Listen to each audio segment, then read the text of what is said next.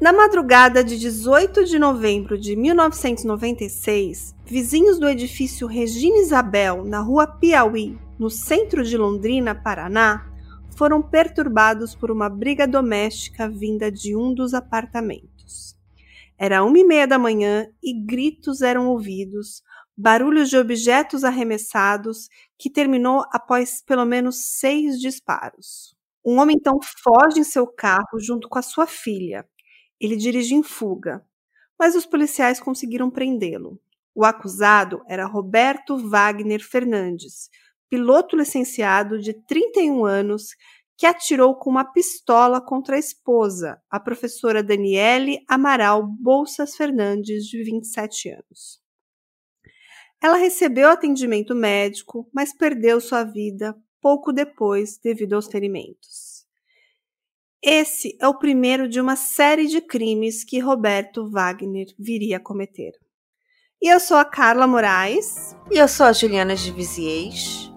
E esse é o Drink com Crime, um canal que conta casos de crimes reais, sempre acompanhado de bons drinks. E hoje a gente tem companhia, Ju! Eba! Sim, é dia de receber uma convidada muito especial, a Gisele, do podcast Sob Investigação. Oi, Gisele! Oi! Oi, Carla! Oi, Juliana! Oi, Obrigada pelo convite. Ai, meu Deus do céu! Eu tô nervosa. E o caso que a gente vai contar hoje é um caso brasileiro, e eu sei que lá no seu canal, no Sob Investigação, você só conta casos nacionais, é isso mesmo? Fala pra gente do seu canal, Gisele. Sim. Então, o Sob Investigação nasceu. Meu amor pelo True Crime, apesar de ser meio estranho. Mas eu acompanho o True Crime há muito, muito, muitos anos. Desde o Linha Direta, desde 98. Eu era uma criança. E e aí, no ano passado, eu senti vontade de começar um podcast e eu queria falar de casos nacionais, mas queria falar de casos nacionais diferentes. Sabe aqueles crimes que a gente vê no Jornal da Tarde e que aí aparece aquilo tudo, aquela comoção e depois eles somem?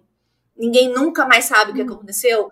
E aquilo me intrigava muito. E eu falei, bem, se eu vou fazer um podcast, eu decidi fazer isso, então eu quero falar sobre esses casos. Uhum. É quase um lado B, né, do, do true crime brasileiro. Exatamente. Eu falei assim, não, peraí, eu preciso saber o que, que acontece, né? Legal.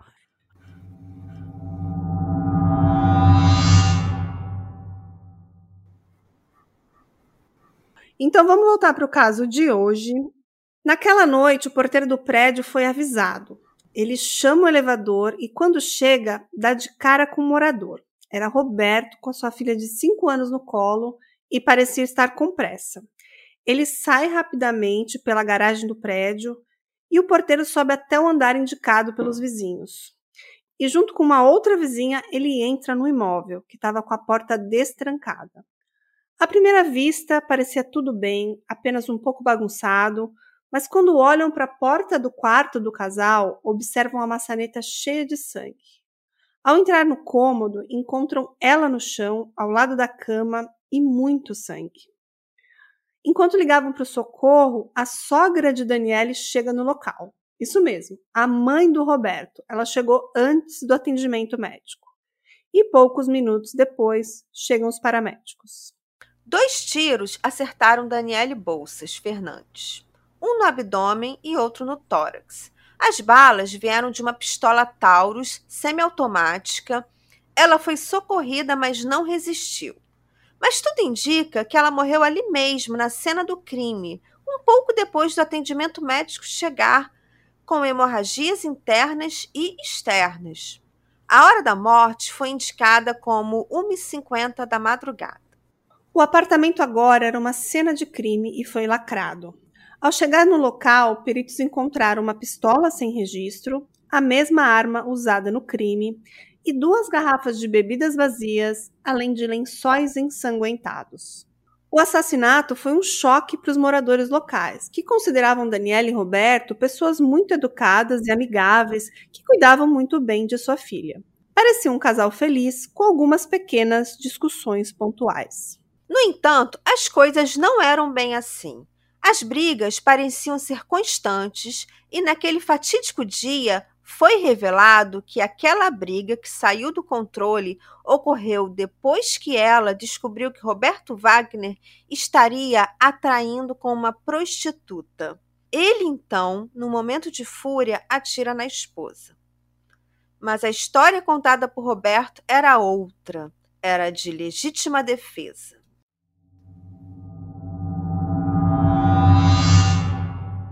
Três dias depois do crime, Roberto resolve se entregar e vai até uma delegacia, já com o advogado a tiracolo. Roberto alegou que durante a briga, Daniele havia ameaçado atirar nele com uma arma, mas que ele conseguiu pegar dela e entrou em pânico e a matou acidentalmente. Estranho, né, gente? O que, que você acha aí? Para mim, por enquanto, tá parecendo um feminicídio, uma briga comum entre casais, que infelizmente acontece muito no Brasil e no mundo. Sim, mas quem quem alega autodefesa, sendo que o cara disparou seis tiros, né, Juliana? Pois é. Né? A defesa sempre, sempre é criativa. Londrina tem uns casos bem, bem bizarros, assim, de, de feminicídio. Você falou seis tiros. Foram dois tiros nela e, e outros tiros na casa do quarto? Isso mesmo, foram seis disparos e dois teriam atingido a Daniele. É, eu, assim, até agora eu entendo como um feminicídio. Seis disparos numa pessoa legítima defesa Apesar de ter gente que diz que dá, né? Mas, gente, eu acho que é muito, num espaço pequeno e com duas pessoas só, sendo ela uma mulher, acho meio estranho, assim. Acho que legítima defesa é muito difícil. Exatamente. No entanto, relatos de outras pessoas indiretamente envolvidas mostravam um cenário diferente, que essa família feliz não era bem assim, né? Roberto era muito violento e a garota de programa que supostamente se relacionava com ele compareceu espontaneamente à delegacia dias depois, alegando que Roberto já havia tentado matá-la antes. Ela não negou que ela era prostituta e ela inclusive disse que conheceu o Roberto quando fazia ponto na Rua Paraíba, no centro de Londrina. No relato da mulher, que chamava Solange Neves, que tinha 26 anos na ocasião dos fatos, alegou que eles tiveram um encontro no motel Escort e ele havia inalado cocaína e bebido grande quantidade de uísque durante o encontro. E a certa altura, Roberto começou a chutá-la, socá-la e espancá-la com uma garrafa. Depois ele tentou afogá-la na banheira do motel, mas ela conseguiu se libertar dando beliscões e mordidas no agressor, mas ele conseguiu novamente prender a mulher e a colocar de novo na água. E dessa vez, ela só conseguiu se salvar porque tirou ralo e a água escoou. Mesmo que o piloto tenha tentado tapar o buraco com um lençol. Ele ainda deu vários socos e tentou sufocar a mulher com as mãos. Ela correu em direção à porta, que ela conseguiu abrir, e ela tentou correr sem roupas.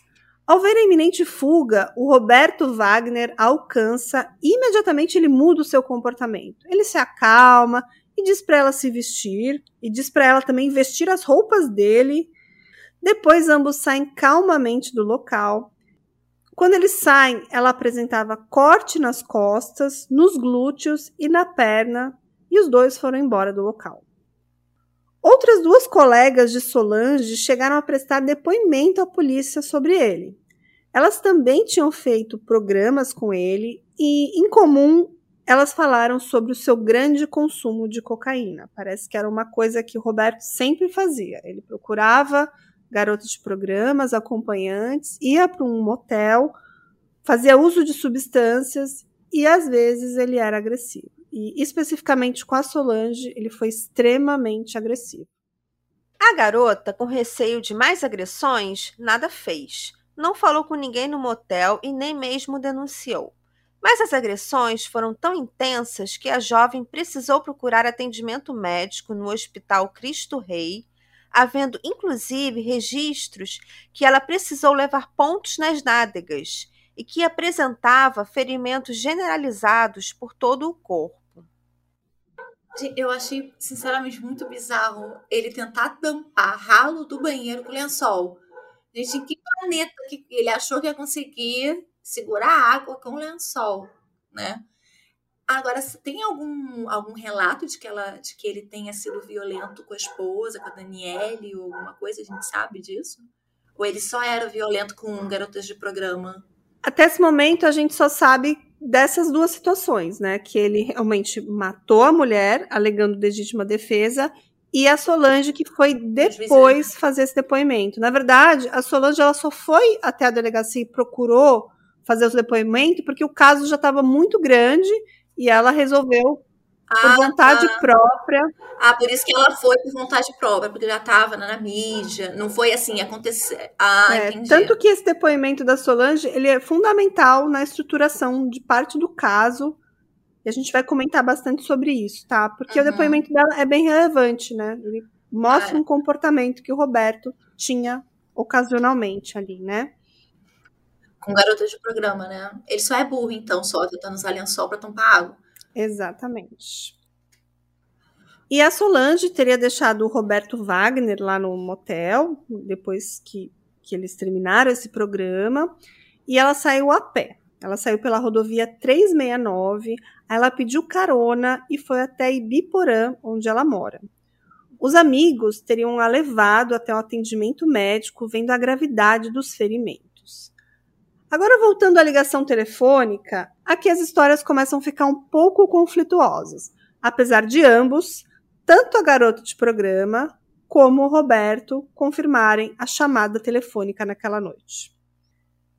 A Solange, a garota de programa, dizia que realmente havia ligado para ele naquela noite com o propósito de conferir a autenticidade de um cheque com o qual ele supostamente apagou.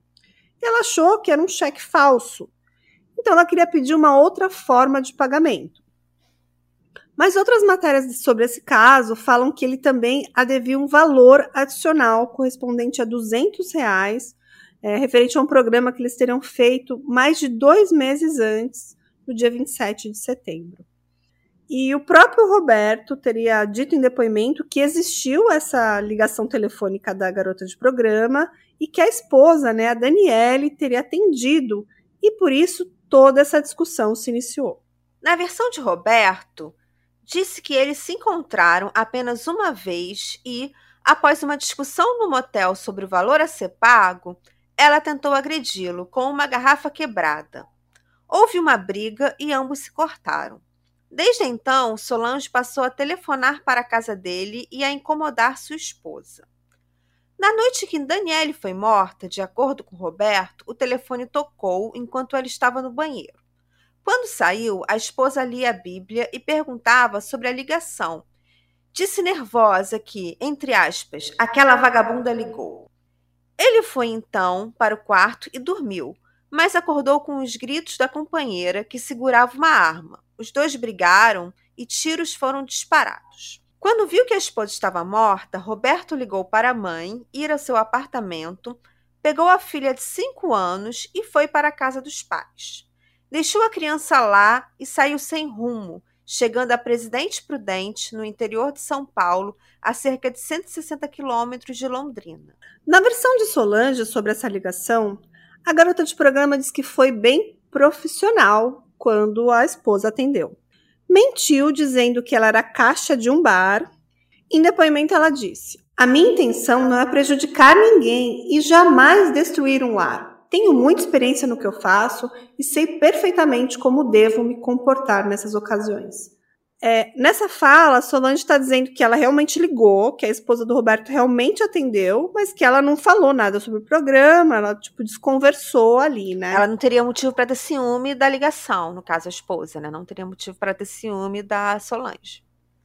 A não ser que ela já desconfiasse também de alguma coisa, né? Porque se ele já tinha o costume de sair com garotas de programa, é. ela não foi a primeira. Mas a né? Danielle sabia desse costume que ele tinha? Olha, pela fala que ela faz, que teoricamente aquela vagabunda, aquela, aquela vagabunda ligou.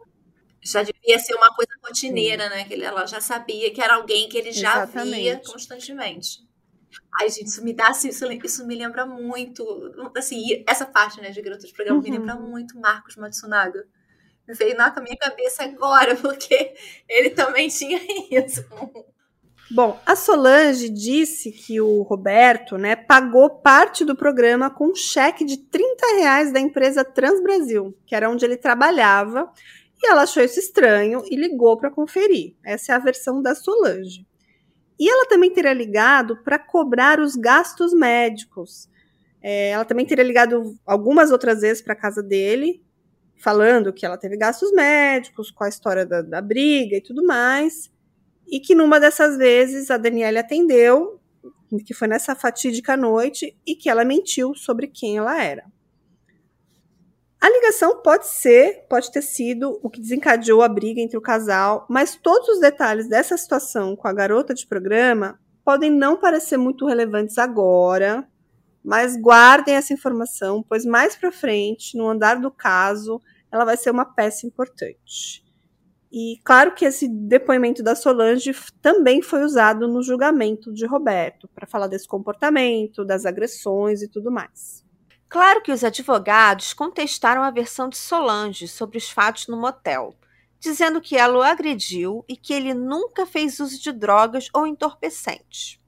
E ainda disse que o programa já havia sido pago, que ela, inclusive, o estava chantageando eles afirmaram que ela só tinha o telefone dele, pois ele mesmo tinha escrito o número de sua casa no verso de um cheque. É, isso é uma coisa que me pegou muito quando eu estava pesquisando esse caso. Como que ela chegou ao contato dele, né? Porque Sim. quem vai. É, como que ele. Como que ela tinha o nome, o número dele, né? Mas, gente, ele bota o número da casa dele, tipo, não tinha um bip, um teletrim para ele dar um número. É porque nessa época era do Teletrim, que eu lembro. É. Então, assim, gente, ela, ele não tinha um Teletrim para ela ligar e ele retornar a ligação, dar o número da sua casa. É isso. Por isso que eu acho que era um comportamento recorrente dele, porque que talvez ela soubesse ou desconfiasse.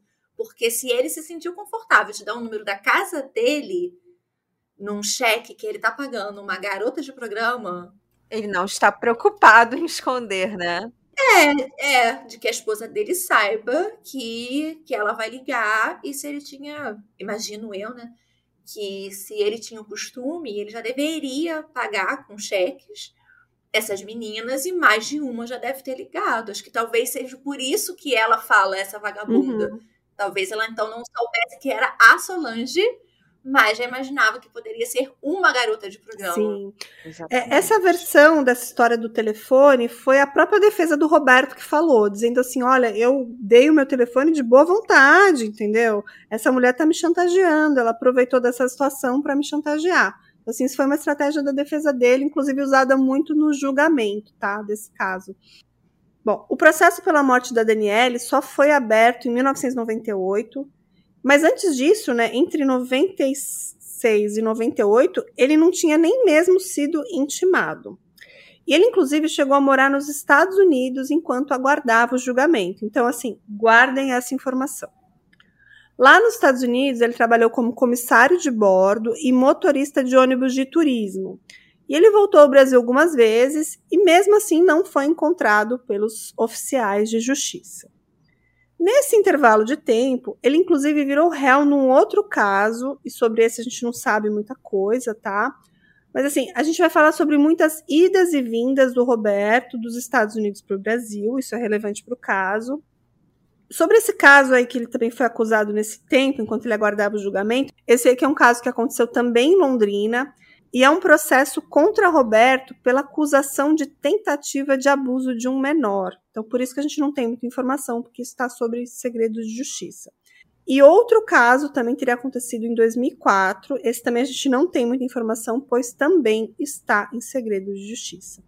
Então, guardem essa data também, que é o ano de 2004, que mais para frente a gente vai encaixar isso em alguns fatos da linha do tempo, tá? Mas vamos voltar lá para 99 que a gente estava falando, quando ele começou a ser responder por esse caso, quando ele finalmente foi a julgamento pela morte da esposa. E adivinha o que aconteceu? Ele foi levado à justiça pelo assassinato da mulher. O Roberto alegou falta de provas e de testemunhas que fossem contra a sua tese de legítima defesa e acrescentou que Daniela estava descontrolada, bêbada, sob efeitos de remédios e agindo injustificadamente. O que, vocês acham disso, Juliana e Gisele? Bom, se ele está acusando isso, deve ter algum laudo que diga que ela bebeu, que ela usou entorpecente, porque não acredito que num julgamento a acusação não tenha. É verdade. É verdade. É, feito um laudo dela. A gente não sabe essa informação, né? Se talvez se o corpo dela passou pela ML. Talvez sim, né? Porque se foi um homicídio. Sim, deveria ter passado. Mas, gente, não justifica, por mais que ela tenha bebido, que ela estivesse fora de si, gente. É porque são seis tiros, né? Não foi Sim. um tiro, não foi dois tiros, foram seis tiros, né? Exatamente, dois. Descarregou a arma nela, praticamente. Exato. Ele foi. O Ministério Público, a denúncia foi de que tipo de homicídio? Porque eu acho que. Eu já vi casos, não sei se é esse, né? Mas eu já vi casos de, por exemplo, eles tentarem um homicídio culposo com várias qualificadoras que talvez eles não tinham é, materialidade uhum, para fazer, uhum. sabe? Nesse caso, por exemplo, como ele estava alegando legítima defesa, vocês não acham que se talvez a denúncia fosse de um indiciamento fosse de homicídio sem intenção de matar, talvez ele não teria sido condenado? É. Porque ela foi assassinada, independente. É, ela não morreu sozinha. Não. Ela não deu dois tiros nela uhum. mesma. Tá, tudo bem. Você tá dizendo que não foi porque você quis, mas você matou uhum. ela. Porque a pena é menor, porém, ele ia ser, poderia ser condenado e fica preso, né? É, fa faz bastante sentido o que você falou, mas assim, é, esse caso, ele tem muitas particularidades, né? A gente, tá, gente tá falando de uma época que o termo feminicídio ele nem existia, né? Ele não era comentado. Sim. Não, não existia. Acho que só passou a ser, se não me engano, 2015. Como lei, só passou a ser em 2015. Exatamente. Então, assim, era um termo que não existia, era uma coisa que as pessoas não não entendiam e esses crimes passionais eram vistos com outros olhos aí pelo judiciário, né? Você deixa eu comentar só uma coisinha, Carla. Eu Sim. acho que a acusação nesse caso partiu do princípio que seis tiros é homicídio com intenção de matar. É. Uhum. Porque se fosse legítima defesa, ele teria dado um, no máximo dois, talvez, mas seis tiros não, não Então, mas, mas como dois atingiram ela, por isso que eu pergunto, porque como ela só recebeu dois, uhum. como foram, quer dizer, a, eles podem alegar que ah, até dois tiros, por exemplo, ele realmente tá, porque ele dá o primeiro de susto e depois dá o segundo. Uhum apesar de serem seis, naquela. O que, que ele pode. O que, que ele pode poderia ter ligado à defesa dele? Que foram seis porque eles estavam brigando pela arma, por exemplo. Porque eu já vi isso uhum. acontecer. A defesa usa muito esse tipo de justificativa. Ah, não, foram vários tiros, mas é porque eles estavam brigando. Sabe coisa de uhum, filme? Sim. Estão brigando pela arma desesperadamente e sem querer saiu o tiro pra tudo quanto é lado. Não de que ele direcionou seis tiros para ela, porque a gente não sabe como é que foi a uhum, cena, né? É. Exatamente. Aí a cena. Por isso que. Teria que ter indícios de briga na cena, né? Na cena é, exatamente. A gente não sabe, né? Mas por isso que eu. Já que ele estava alegando legítima defesa e falta de provas de que ele teve a intenção de matá-lo, é por isso que eu pensei, bem. Que assim, olha, tá, tudo bem, você não teve intenção de matar, porém você matou. Então você tem que pagar pelo que você fez, porque você matou uma pessoa, uhum. a sua esposa, né? A sua filha talvez é, talvez ele puder, poderia ter sido condenado, mas aí foi como a Carla falou, a gente era uma outra época, né? 1999, não é 2023. E mesmo em 2023 a gente vê muito caso de marido que mata a mulher e sai livre, né? Exatamente. Né? Infelizmente. Agora eu vou ler para vocês um trecho de uma reportagem do Globo. Ela fala assim: Além de inculpar a vítima do homicídio, a defesa também procurou desqualificar o depoimento da prostituta, dizendo que a ligação que provocou a briga do casal foi para pedir mais dinheiro pelo programa. Então, assim, o Roberto sustentava que a esposa estava drogada, que a esposa fazia uso de substâncias, que ela estava descontrolada e que ela apontou uma arma para ele, que ele tomou dela e aí ele a matou. E, e, ele também dizia que essa prostituta vivia subornando ele, vivia pedindo mais dinheiro, e nada disso foi provado, mas essa era a alegação dele, a palavra dele contra a palavra da Solange, que era a garota de programa que, de certa forma, desencadeou essa cena, né? O Roberto também sustentou que ele é quem foi agredido com a garrafa no motel, porque ela queria um pagamento maior do que o combinado. E agora vem o famoso privilégio branco, né? O cara era piloto de avião, o cara era de classe média, tinha uma vida estável. ele acabou absolvido pela morte da Daniele, que, claro, revoltou a família dela. E se vocês ouvintes também estão indignados, calma que é só o começo. Vocês vão ficar mais indignados ainda. Sim. Hey, você se interessa por crimes reais, serial killers, coisas macabras e tem um senso de humor um tanto quanto sórdido? Se sim, você não está sozinho. Se você precisa de um lugar recheado de pessoas como você, venha conhecer o podcast Pátria Amada Criminal. Todas as semanas tentamos entender o pior da humanidade. Nesse processo, a gente ri, chora, fica brava, fofoca, porque afinal de contas é assim que a gente fala quando está entre amigos. Suas novas melhores amigas trevosas estão aqui, no Pátria Amada Criminal. Mas assim, todo mundo ficou indignado, o cara saiu livre, leve e solto, e a pobre da Solange, que foi uma garota de programa que não tinha nada a ver com a, com a família, nem, mas de certa forma colaborou ali com as investigações, mas ela foi totalmente desacreditada em diversos momentos, porque ela era só uma garota de programa, né? Bom, Segundo os investigadores, o resultado dos tribunais teria inclusive motivado parentes da Daniele a contratarem um pistoleiro para executar o Roberto. Mas até onde eu pesquisei, o Roberto ficou sabendo rapidinho disso e deu no pé. Eu faria a mesma coisa, aliás, né? Já que a justiça não funcionou, bora procurar um matador de aluguel. Nesse caso, eu acho justo. O que, que você acha, Juliana? Olha, é sempre complicado, né? A justiça com as próprias mãos de você. Não é a sociedade que a gente quer, né? A gente não quer uma sociedade que as pessoas não, façam não. a justiça, ah. embora eu entenda o ímpeto de, de realizar não. isso, né? É. É. É complicado, né? É polêmico, né? É, a gente não sabe até, até que ponto é verdade essa história que a família contratou um pistoleiro aí, mas isso de certa forma foi relevante porque ele deu no pé. E como o Roberto já tinha visitado os Estados Unidos várias vezes, inclusive entre os anos de 96 e 99, enquanto aguardava o julgamento, e agora com um pistoleiro atrás do seu cadáver, ele decidiu fugir para lá, novamente, para os Estados Unidos. Ele já tinha os seus contatos, e após ter a liberdade garantida, né, ele não tinha ficha suja aqui no Brasil, também lá nos Estados Unidos ele era um homem, todo mundo já tinha os seus contatos, ele foi para a Flórida, começou uma vida nova lá, começou a trabalhar como motorista para uma empresa de turismo e também como comissário de bordo no Aeroporto Internacional de Miami.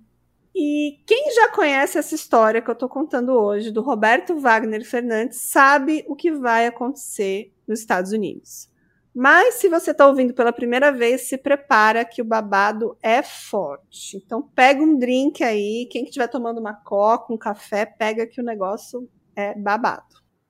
Não, eu fiquei, eu fico impressionada assim, como é que ele foi para os Estados Unidos e arrumou trabalho, né? Tipo assim, eu, gente, já fico pensando na imigração, como assim? A pessoa vai para os Estados Unidos, do nada arruma um trabalho, tipo, ele foi como turista, então aí foi contratado. Como é que ele foi parar lá? E. Ai, gente, não sei, tipo, é muito bizarro. Tô pensando que nada impedia que ele fosse, né? Ele, inclusive, uhum. ele foi enquanto estava sendo processado, né? Que ele teria interesse de, inclusive, Sim. não voltar para o Brasil, não enfrentar o resto do processo. Ele conseguiu ir e voltar. Eu também fiquei impressionada como, nesse caso, a, a alfândega foi, entre aspas, eficiente. A imigração. Não, mas mesmo assim, assim, eu não sei como é que funciona, né? Mas pessoas que respondem um processo o, podem, assim, simplesmente viajar, porque o risco de fuga, gente, eu estou sendo processado, eu sei que eu sou culpado, eu vou ficar fazendo o que aqui esperando a polícia vir bater na minha porta para me pegar? Pois é. Eu, eu vou meter o meu pé. Pois é. É um dos motivos que justifica é. a prisão preventiva, quando a pessoa tem que. Exatamente. Para que justamente isso não aconteça, né? Eu acho que o Roberto ele tinha tanta tanta convicção da sua, da sua, tanta noção que ele não ia ser condenado aqui no Brasil, que ele achava que ele podia ir para lá, ele tinha um seu emprego, que ele era um piloto, ele tinha um bom emprego. Então, querendo ou não, o trabalho dele já era viajar muito. Acho que por isso que a própria é, não foi solicitado esse impedimento, né? Porque ele não poderia deixar de trabalhar. Eu acredito que isso tenha uma relevância nesse, nesse fator, tá? Uhum. Mas agora vamos pro babado, tá? Roberto saiu daqui do Brasil, com a ficha limpa, tudo mais. Aqui no Brasil ninguém queria saber dele. E ele foi morar lá na Flórida, nos arredores também de Miami. E num curto período de tempo, entre 99 e 2001, a polícia americana afirma que o brasileiro violentou e matou três mulheres lá na terra do tio Sam. E a última morte relacionada a ele, que foi em 1 de setembro de 2001, quase que imediatamente após assassinar a última das vítimas, ele fugiu para o Brasil de novo. Isso mesmo que vocês estão imaginando. O Roberto Wagner fugiu do Brasil, se tornou um serial killer nos Estados Unidos e tudo indica que ele procurava um perfil específico de vítimas: mulheres trabalhadoras do sexo. Agora a pergunta que fica: ele já era um serial killer no Brasil ou não? Porque no Brasil tem tantos casos, tantos assassinatos que não são desvendados, Sim. que ele potencialmente já era um serial killer de profissionais do sexo que de repente não foi identificado. Ah, é, fica aí o questionamento, né? Porque é um bom questionamento. É. Exatamente. Inclusive aquela atitude de ele bater na Solange, tentar afogá-la numa banheira, é algo que eu acho que esse comportamento já existia nele, né? É, essa vontade. Ou talvez ele tinha vontade, mas ainda não tinha tido a coragem. E aí, depois da impunidade, ele resolveu colocar em prática aquilo que ele já tinha vontade de fazer. Ele matou primeiro, por que não matar segundo? Pode ser também. Hum, bem interessante. Calma aí que eu já vou explicar tudo direitinho.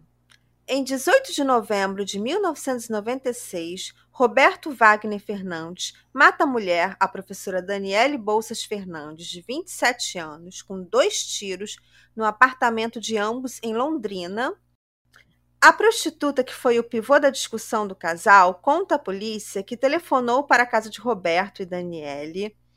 Ela conta que em seu encontro, Roberto a espancou e tentou afogá-la. É absolvido da morte da esposa, alegando legítima defesa, mas iria responder um processo pela agressão a Solange. Durante o processo de julgamento, suas digitais foram coletadas e arquivadas pela Justiça Brasileira. Ele então mudou-se para Miami rapidinho, depois que descobriu que um matador de aluguel estava atrás dele. Então vamos lá. Essa parte vocês já entenderam. Então, entre 96 e 99, o Roberto realiza diversas viagens para os Estados Unidos. Em 99, depois de ser absolvido pela morte da esposa, começa a trabalhar em Miami como motorista de turismo e comissário de bordo. Em junho de 2000, uma mulher é encontrada sem vida. Seu nome era Kimberly Jets Lively, de 35 anos. Ela é encontrada em uma mala em Copper City, na Flórida. Ela foi espancada até a morte. E ela era garota de programa. Até sobre essa situação é uma tem muitas entrevistas sobre a pessoa que encontrou essa mala, porque na época nos Estados Unidos se tornou uma coisa midiática também, né? Começaram a aparecer corpos de mulheres em malas e a pessoa que encontrou essa primeira mala falou assim: Nossa, encontrei uma mala ali no chão. Ela era tão boa. Eu falei: Nossa, vou levar para casa, tô precisando de uma mala. Quando o cara abriu a mala, caiu o corpo da Kimberly. Então foi um casal que encontrou essas malas. É. Não peguem malas para as ruas. Não, não. Mala, piloto, tudo a ver. Em agosto de 2000, Cia Demas, de 21 anos, também encontrada morta em uma mala em Dania Beach, na Flórida. E a Cia também atuava como prostituta e foi espancada. É, ele teria espancado os corpos dessas duas vítimas, então enfiou no porta-malas de um carro, depois numa mala e colocaram, jogaram os corpos dentro dessas malas na beira da estrada como lixo. E Nesse momento, a polícia então conectou essas duas mortes, como se fosse a mesma autoria. Mas eles achavam que poderia ser obra de um outro criminoso em série. Mas em algum momento eles fizeram as comparações digitais entre esses outros crimes e esses dois e não havia compatibilidade. Então, nesse momento, eles concluíram que deveriam ir atrás de um novo serial killer. E sabe como é que é, né? Estados Unidos, o que, que eles têm? O CSI, né? Eles pegaram as digitais e o DNA na cena desses dois crimes e tcharam, nada. Os dois deram negativo. Isso significava que o criminoso nunca tinha sido preso e nem se envolvido em crimes nos Estados Unidos. E também não tinham testemunhas e nem imagens de câmera de segurança. até que acontece uma terceira morte. Em 30 de agosto de 2001, Jessica Gould, de 24 anos, é achada boiando na Baía de Biscayne, na Flórida, morta a facadas. Lembrando que todas as mortes anteriores no país foram por espancamento. Dessa vez, o criminoso usou uma lâmina. E a profissão da Jéssica era qual? Ela também trabalhava como acompanhante, como profissional do sexo. As três vítimas viviam de prostituição e também eram dependentes químicas. E desta vez, depois da morte de Jéssica, a polícia dos Estados Unidos parecia estar muito perto dele. Um companheiro de Jéssica contou à polícia que na noite que ela desapareceu, havia dito que iria se encontrar com um homem branco hispânico. A informação acabou sendo divulgada ao público e provavelmente foi o que o motivou a fugir dos Estados Unidos. Sim, inclusive na época, Roberto Wagner, ele dirigiu uma van, que era dessa empresa de, de turismo. E essa, essa van tinha logomarcas e tudo mais. Então, assim, ele era sempre visto frequentando locais de prostituição com esse carro, que ele usava também para fins pessoais. E no dia que a Jessica Good desapareceu, as pessoas viram esse carro. Então, assim, era muito fácil conectar ele a esse crime. Ele viu que tava, a polícia estava chegando muito perto. O que, que ele fez? Correu para o Brasil. Então, assim, no dia 1 de setembro, assim, tipo, no dia seguinte da morte da Jessica Good, o Roberto foge para o Brasil. E a morte da Jéssica, o perfil dessas três vítimas, que eram três profissionais do sexo, três usuárias de drogas, e o modus operandi, que era muito parecido, levantou suspeitas da polícia da Flórida, que era um serial killer, que essas três vítimas seriam vítimas dele. E estavam chegando perto do Roberto. Lá nos Estados Unidos começava uma investigação e o seu nome aparece mas só existia um único registro encontrado sobre ele nas bases de dados públicas dos Estados Unidos. O seu endereço parecia registrado como sendo em Southwest Financial Center, que é um centro comercial no coração de Miami, onde há apenas escritórios. Então ele não poderia morar lá, ele usava aquilo como um endereço de fachada. Mas o seu nome estava sempre no radar e as investigações seguiam. Inclusive, foram atrás da empresa onde ele trabalhava, conseguiram identificar ele. Mas adivinha só, ele já estava no Brasil, provavelmente procurando novas vítimas aqui. E é isso mesmo, né? Nos Estados Unidos, eles chegaram até o nome dele, viram que o Roberto não estava sendo encontrado mais. Eles estavam investigando outras mortes, outros possíveis criminosos e essas três mortes ficou por um bom tempo aí sem solução. Ele chega aqui no Brasil com a ficha limpa, ele não era mais procurado em terras brasileiras, mas isso não durou muito, porque em 2003 ele já passou a responder por estupro e outros casos de agressão contra mulheres no Brasil. Pouco depois de voltar ao Brasil, ele passou a responder por várias acusações de agressão a mulheres, sendo uma por estupro mas não tem muita coisa pública de 2003. Mas em 2004 ele é identificado e vira réu. Tem um registro de tentativa de abuso sexual de menor. Exatamente, Ju. É, nesse ano ele, ele teve vários crimes atribuídos a ele. Alguns foram judicializados, outros não. Então, assim, tem boletim de ocorrência. Então, assim, não tem muita coisa pública desse ano de 2003, mas ele já estava já existiam crimes de agressão nas costas dele. E em 2004, ele é identificado e vira réu desse abuso de menor, que também não tem muita coisa pública por ser uma criança. Então, assim, vamos lá. Lembra que eu falei para vocês guardarem esse ano de 2004? Então, assim, passa 2004, ele está aqui no Brasil, chega 2005 e digamos que ele começa a ficar cada vez mais na mira da polícia brasileira, porque ele estava no Brasil, matou a mulher, estavam atrás dele lá com um matador de aluguel, ele fugiu para os Estados Unidos, cometeu crimes lá, viu que a polícia estava chegando atrás dele, ele veio para o Brasil, mas em 2005 a polícia brasileira já estava chegando perto dele. E o que, que o Roberto faz quando isso acontece? Ele pega um avião e foge. Então, assim, ele literalmente sumiu dos radares da polícia. Ninguém viu, ninguém vê. E a polícia lá dos Estados Unidos, né, os cops, estão atrás deles, os gambé aqui no Brasil, e o cara evaporou. Mas dessa vez ele não podia mais fugir para os Estados Unidos, porque ele estava sendo procurado lá. Então, para onde ele foi? Dessa vez, ele iria fugir para o Paraguai. Então, agora vamos para 2011. Os americanos finalmente ligam os pontos. Após consulta ao Banco de Dados Brasileiros, os investigadores americanos encontram uma combinação de DNA entre o DNA colhido de Roberto no assassinato da sua esposa e a amostra colhida das vítimas de Miami. Então, a Polícia Federal norte-americana conseguiu ligar as três mortes graças às impressões digitais encontradas nas mulheres e também o DNA.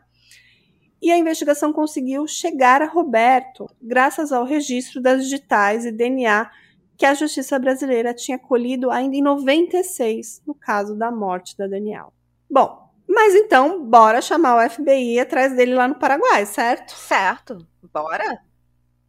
Só que ele já tinha morrido em 2005. Gente.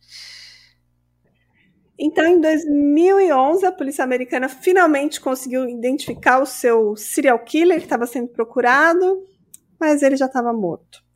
Aos 40 anos, o Roberto morreu num acidente de avião na divisa entre Paraguai e Argentina, em 2005.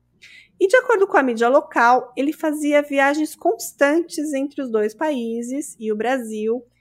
E para as autoridades paraguaias, o piloto provavelmente estava envolvido com atividades ilícitas.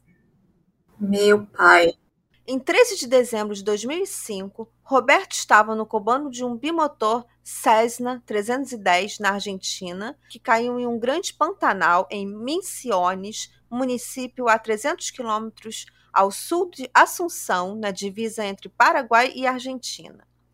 Ele morreu aos 40 anos. Entre os destroços brancos e vermelhos do avião, a polícia encontrou 15 galões de gasolina de 40 litros cada e 600 litros de combustível.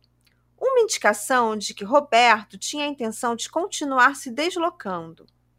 Para as autoridades paraguaias, o piloto estava envolvido em atividades ilícitas e, de acordo com a mídia local, ele fazia constantes viagens entre os dois países e o Brasil.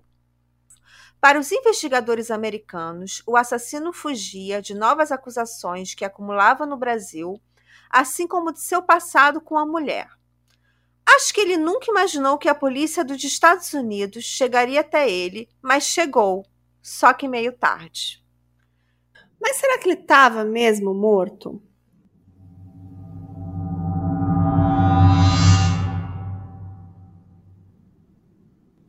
Em 2020, o Departamento de Justiça dos Estados Unidos e a Polícia Federal Brasileira começaram um processo para exumação do corpo do Roberto. E vocês não vão acreditar. Ele foi enterrado no mesmo cemitério. E quando ela foi enterrada, ela também foi enterrada com o sobrenome Fernandes, que era o sobrenome dele. Para vocês verem que a família deve ter ficado muito indignada, né? Imagina, o cara matou a mulher, foi absolvido e quando ele morre, enterra um cara do lado dela, no mesmo cemitério, na lápide. Sim. Eu tava aqui pensando agora nisso. Gente, quem que autorizou ser enterrado ali? E por que a família dela não tirou o Fernandes? Gente, eu tirava Com na certeza. hora. Nunca permitir minha filha ser, ser enterrada com o sobrenome do cara que matou ela. Nunca. Então, assim, mas por fim, o DNA do homem correspondeu ao perfil identificado nos crimes que tiraram a vida da Kimberly, da Cia e da Jéssica lá nos Estados Unidos. E, e era ele, né? Ele cometeu esses crimes no Brasil. Ele já tinha é, registros de violência contra as garotas de programa aqui no Brasil, respondia a processos aqui no Brasil, mas estava lá nos Estados Unidos matando mulheres. E ao jornal The New York Times, o ex-marido da Kimberly, que é a última vítima conhecida dele, o Michael Livesey, contou que mesmo sem a possibilidade de condenação de Roberto, a elucidação dos crimes valeu a pena e lhe tirou dúvidas que duraram por mais de 20 anos. Ele disse assim: Meu coração está com as famílias de cada vítima. Espero que isso lhes dê uma sensação de encerramento, assim como para mim. É, deve ser muito foda, né? Porque tem um monte de crime de serial killer não resolvido nos Estados Unidos, elas eram, seriam só mais umas, né? Só mais uma, as três. Por sorte, o Sim. FBI entrou em contato com a polícia brasileira e deu match, né? Não tem como negar, né? Digital, DNA, era o cara, né? Em 30 de agosto de 2021, ou seja, dois anos atrás, praticamente, os policiais de Broward, na Flórida, anunciaram o fim das investigações das mortes das três jovens. Mas alertaram que o Roberto pode ter assassinado outras pessoas. Eu acho que lá nos Estados Unidos e também aqui no Brasil, como bem disse a Gisele, né? Como bem disse a Juliana. Ele, ele pode ter cometido diversos outros crimes que não foram ligados a ele, né? Eu também. Sim. Né? Eu acredito nisso. Sim, com certeza. E, e tem uma questão, assim, né? Tudo isso aconteceu no momento que a informatização e a digitalização dos dados ainda não eram tão presentes. E o Roberto, por ser piloto, ele também tinha facilidade, né? E a intenção de esconder os seus rastros. É, aí teve uma coletiva de imprensa, né, que foi feita ali depois da elucidação do caso. E quando falaram da confirmação do envolvimento do Roberto nas mortes, os investigadores destacaram que nos registros de entrada e saída dos Estados Unidos do Roberto tinha muitas lacunas, porque ele tinha liberdade e autorização para voar para qualquer lugar do mundo na sua própria aeronave. Ele tinha, inclusive, uma aeronave. E tamanha autonomia, inclusive, é o que chama a atenção dos policiais para a possibilidade de que o serial killer brasileiro não tenha parado na Daniele em 96, depois que matou a Kimberly, a Cia e a Jéssica. Então, eles alimentam a expectativa que, com a divulgação, outras vítimas possam começar a surgir. E a polícia americana não descarta que o brasileiro possa ter matado outras mulheres enquanto ele viveu lá nos Estados Unidos. E eu diria que também aqui no Brasil, quem sabe até no Paraguai ou na Argentina, né? Porque ele passou por todos esses países que a gente sabe, né? Então ele pode ter matado mulheres no mundo todo. Sabe quem que ele tá me lembrando? Qual seria o killer que ele me lembra? O Israel Kiss, né? Fica hum. viajando né? Em, em, locais sem que ele seja localizado, sem que as ah, pessoas é. saibam exatamente onde ele está. E talvez cometesse crimes de oportunidade, sabe? Quando ele visse a oportunidade perfeita, ele pode ter cometido outros crimes que a gente nunca vai saber, que talvez nunca sejam detectados nem associados a ele. É, Pode ser, porque realmente, por exemplo, o Roberto, ele é um cara que viajava o mundo todo de avião, ele era piloto, passou muito tempo lá nos Estados Unidos, quase que como um desconhecido, porque ele nem, os, nem o endereço dele estava correto lá. Então, assim, não tinha muita informação sobre ele. E ele provavelmente também estava trabalhando de forma ilegal, porque ele não tinha visto americano. Então, ele era uma pessoa, assim, estava ali é, no, escondido naquela sociedade. Então ele pode realmente ter cometido muito mais crime, né? Ó, vou colocar aqui uma teoria da conspiração, hein? Lá vem, lá vem, adoro. o Israel Kiss, ele deixou umas. Um, quando ele se suicidou, ele deixou umas caveirinhas desenhadas e acham que isso podem ser outros serial killers, né? Que ele sabia da existência. Será que uma dessas caveirinhas é o Roberto Fernandes, nosso serial killer brasileiro? Hum, nosso Israel Kiss brasileiro? Uma teoria, hein? Uma teoria. E a teoria da conspiração, direto do drinkzinho? Né? Ah, será? É isso aí. E assim, Existia também uma investigação de agressão lá no caso da Solange, imagina que aconteceu lá em 96, e até hoje ele não, não tinha pago por esse crime, não, nunca foi nem intimado por esse crime, para vocês terem uma ideia. Ah, eu ia bem perguntar isso, que é estranho, né? E essa investigação foi extinta, né? Porque nesse caso o acusado já não estava mais vivo, ele estava morto. Mas existia também esse processo que ele respondia aqui no Brasil, mas ele estava bem longe daqui, né? Ai, gente, mas eu não, eu não sei, eu acho um pouco de desleixo também das, seja da, do, FBI, do FBI quanto da polícia. Porque assim, o cara uhum. tem uma aeronave, você sabe que ele tem uma aeronave. Que ele tem, então, uma certa liberdade. Você não faz um alerta para aeronáutica ou um alerta uhum. pro. Não sei qual é a aeronáutica lá nos Estados Unidos, mas assim, de tipo assim, olha, ele pode uhum. não passar por um aeroporto. Mas ele pode alugar, né, onde ele fica lá, o, a aeronave dele, não emitir um alerta de, olha, essa pessoa está é, tá sendo uhum. procurada, ela é suspeita, se ele, por um acaso, sair, uhum. porque ele tem que deixar o plano de voo. Ele uhum. não pode simplesmente pegar a aeronave e, ai, gente, o, o carro, sabe? Tipo, ai, vou dar uma volta ali. E a volta dele, em vez de ser aqui no Rio, uhum. ele do nada ele tá em Curitiba. Não, uhum. ele tem que ter um plano de voo e existe um uhum. controle aéreo, né?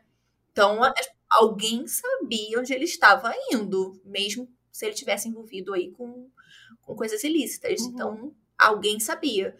Então, talvez se aqui no Brasil tivesse emitido um alerta para, olha, essa pessoa suspeita, está sendo procurada. Se vocês souberem, se ele decolar, avisa. Talvez ele não teria sido pego ah, quando ele estava fazendo essas viagens Brasil-Paraguai, Brasil-Paraguai, porque, gente, não é possível. Alguém sabe Eu acho que essas viagens de Brasil-Paraguai, Uruguai, podem ter sido viagens realmente clandestinas. Uhum. Talvez até associado com outras práticas ilegais, tipo tráfico de drogas. Exato. E por isso ele não foi pego. Ah, com certeza. Nas viagens dos Estados muito... Unidos, eu acho que todas as vezes que ele entrou e saiu, o a como é que fala? A alfândega não, a imigração sabia que ele estava sim, entrando e saindo. Sabia. E aí sim, ele tinha documentação. Ele não entrou e saiu nos Estados Unidos clandestinamente. É. Mas. Ah, é, tanto que a Carla falou, né? Eles, eles não, não viram lá às vezes que uhum. ele saiu, que ele entrou. Então, assim, gente, ninguém faz um alerta, mas às vezes, mesmo que ele tivesse, digamos uhum. que ele fizesse voos clandestinos, essa aeronave que ele uhum. usava ficava em algum hangar, não ficava na garagem dele ficava em algum hangar, então eles não tinham como descobrir aonde que estava essa aeronave e saber se ela estava sendo usada. Não sei. Talvez faltou um pouquinho também de esforço, né? Sei lá, para. Mas imagina quantas naves, aeronaves clandestinas não tem que fazem até mesmo tráfico de drogas assim no, uhum. na América do Sul, sabe? Ah, tem centenas. Eu já mesmo, eu mesmo já fiz um caso assim de um rapaz, não, não no caso, o irmão de um, de um, de um assassino que também morreu no acidente de avião, também fazendo. levando drogas. Uhum. Só que o corpo dele nunca foi achado. Mas também estava fazendo, só que era para Colômbia que ele estava fazendo. Esse caso é meio que o reflexo do, do atraso, né? Porque assim, a polícia americana estava chegando muito perto dele. Ele percebeu, veio para o Brasil. Então, assim, meio que ele fugiu do radar da polícia americana. Ele estava sempre um passo à frente, é, né? Ele não cometeu mais nenhum crime lá em 2011. Só em 2011 é, eles ligaram ele é um crime que ele cometeu em 2001, ou seja, 10 anos depois. Só que em 2005 ele estava lá levando drogas ilegalmente, o avião dele caiu e ele morreu. E aí, tipo. Nossa, como é que pode? A justiça divina, talvez. Né? Porque, ah, você tá fugindo? Então calma, vou dar um jeito, vou resolver esse problema já já. Pum, caiu o avião. Pois é. E assim, é, o caso é muito interessante porque é um serial killer que matou três mulheres na Flórida lá nos anos 2000 e só agora, recentemente, que ligaram ele a esse caso quando fizeram o match lá do DNA e das digitais. E ele tem o padrão de crime típico de um serial killer, né? Ele tinha meio que um perfil que era Total. prostitutas, com histórico de dependência de drogas, então ele procurava essas mulheres e eu desconfio que isso tem um pouco a ver com aquela tentativa já de matar a Solange, né? Eu acho que naquela época ele já tinha esse comportamento meio desviado ali, né? Super. E querendo ou não, ele matou prostitutas lá nos Estados Unidos, né? E aqui no Brasil ele também atentou contra uma prostituta. Essa Solange que foi denunciar depois da morte da Daniela, que ela realmente foi falar, mas ele pode ter agredido muitas outras profissionais do sexo aqui no Brasil, até porque ele fazia é, ele, ele tinha esse comportamento de, de, procurar muitas garotas de programa e pode ter agredido muitas outras, inclusive até matado, né, aqui no Brasil, né? Como ele também agrediu e matou a esposa, para mim o ódio dele é, é as uhum, mulheres. É. No caso, as profissionais de sexo eram só o alvo mais fácil mesmo, que ele devia conseguir manter um contato de uma forma mais fácil e discreta, uhum. né? Afinal de contas, começar um relacionamento para depois cometer um crime é.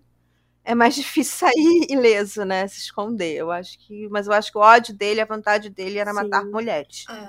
A grande parte dos serial killers, né? Uhum. Acabam optando uhum. por matar garotas de programa justamente pela facilidade, né? E muitas delas é. são pegas na rua, muitas atendem na rua. Uhum. Então é tão fácil, para o carro, pega, ela entra. Eu, inclusive, estou estudando um caso justamente uhum. assim. Você pega o carro, para, ela entra e você mata e ninguém viu, ninguém sabe, ninguém pegou a placa, ninguém vai procurar por ela muitas é. vezes. Uhum. Inclusive, essa é sua fala tem muito a ver com uma frase que eu peguei aqui, ó. Que é assim, muitas vezes profissionais do sexo nem são consideradas gente na nossa sociedade. É uma fala de Silvana Mariano, que é docente da UEL, integrante do coletivo NEAS Observatório de Feminicídios de Londrina. Assim, ela dá uma entrevista, eu pensei alguns trechos é, dessa notícia, deu uma fala sobre ela. É, e realmente, né, tem, tem tudo a ver. Ele procurava as mulheres mais vulneráveis. E eram as garotas de programa, que no final ninguém nem procurava por elas, né?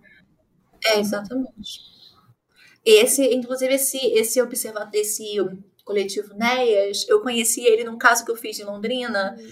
mas ele, ele começou justamente por causa de, de casos de feminicídio que estavam acontecendo numa quantidade muito grande uhum. em Londrina. Lembra que eu comentei que tem muitos casos de feminicídio em Londrina? E, e, alguns muito bizarros, assim, sabe? Gente, mulher que foi jogada da sacada, é, gente que foi encontrada é, no meio da rua e ninguém sabe. A maioria ninguém sabe quem foi. Uhum. Quer dizer, aquele famoso.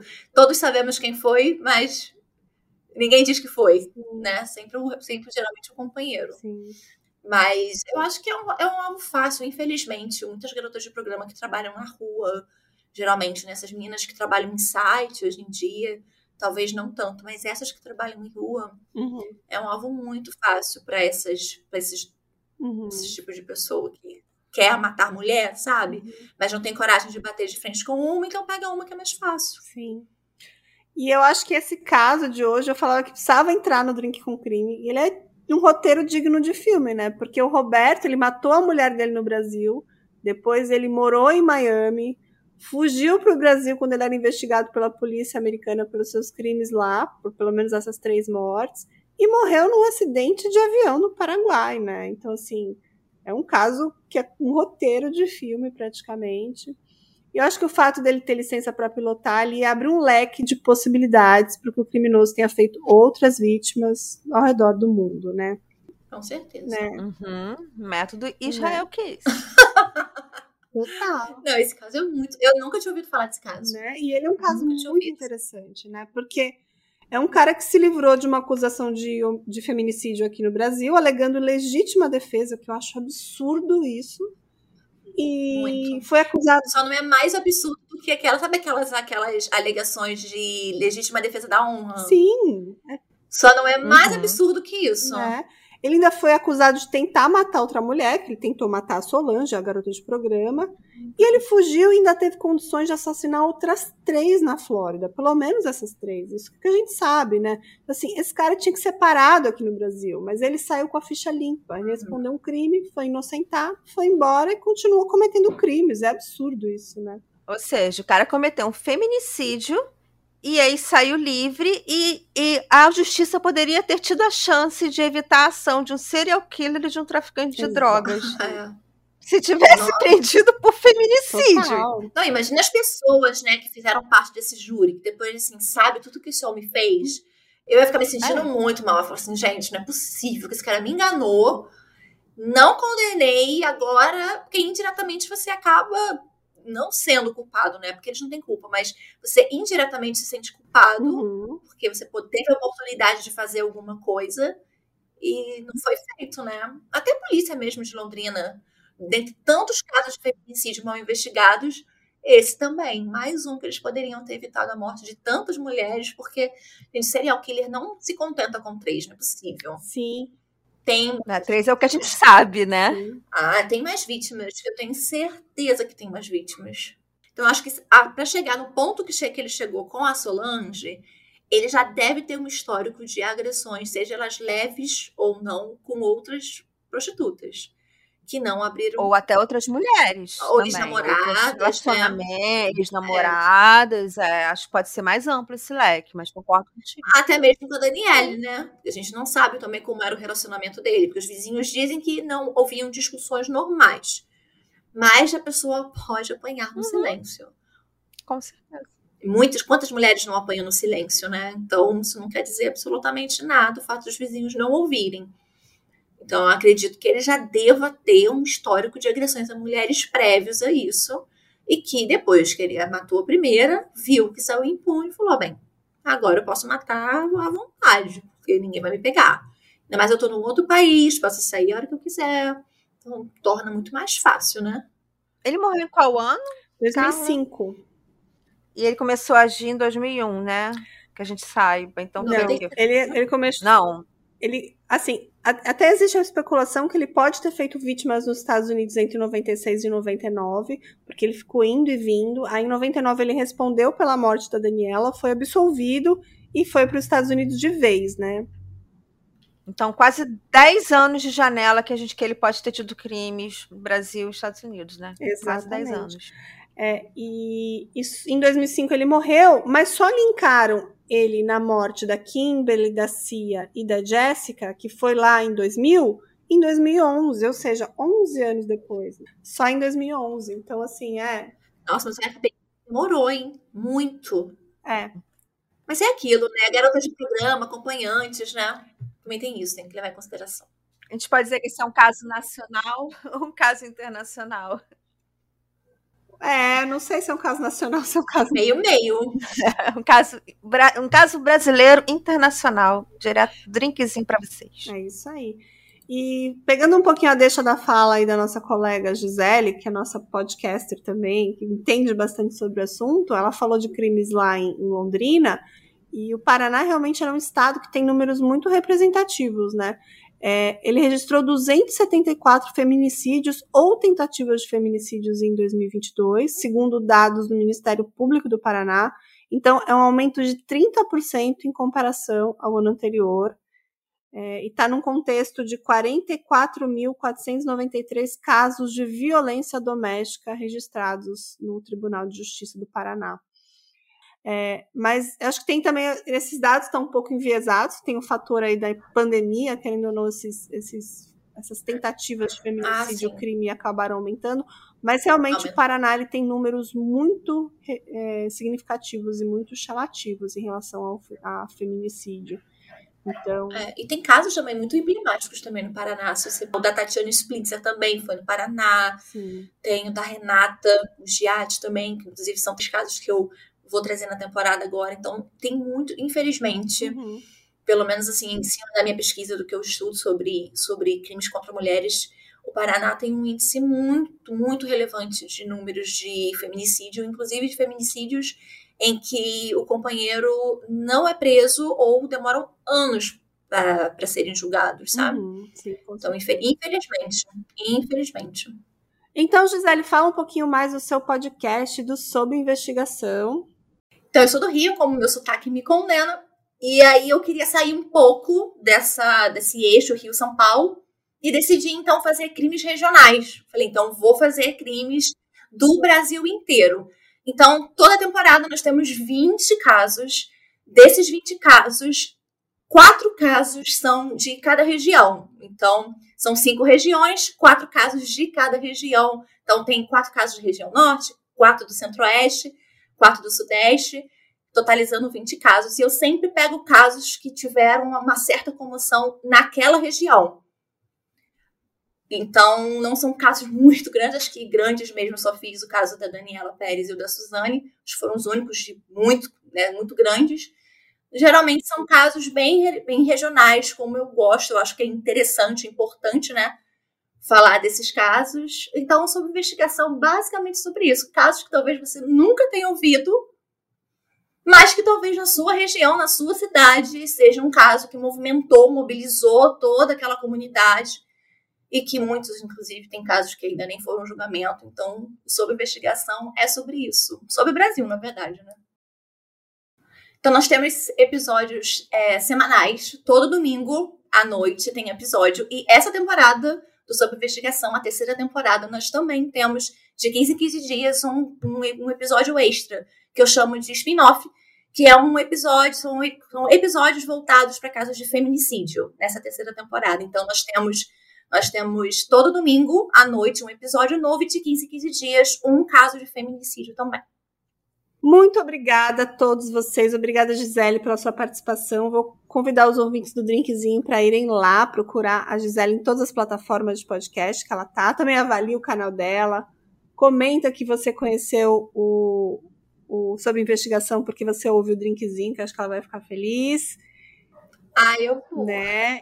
Eu já falei, né, no início, é, falei com você, já tinha conversado falar com você quando você me mandou mensagem, que eu acompanho vocês desde quase, eu acho que praticamente desde que vocês começaram, não era só você, Uhum. desde o final de 2020. Eu te perguntei, eu não tenho certeza o mês, mas eu sei que foi final de 2020. Então, olha, Exatamente. tem muito, tem muito tempo que eu estou, eu só não, só não bebo, né? Mas eu e a minha Caca Zero estamos com o Crime há muito tempo. Adorei, Ai, bom. Gisele, adorei. A gente tá muito feliz pela sua collab, pela sua, pela sua participação no drinkzinho. Minha primeira collab, gente. É. Ai, que legal. Me perdoem qualquer coisa, porque eu tô nervosa. arrasou. Primeira vez, sabe o que é? Arrasou, Gisele. Então a gente se vê na próxima semana que tem mais episódio. Gente, obrigada. Tchau, tchau. Tchau, gente. Tchau. Tchau.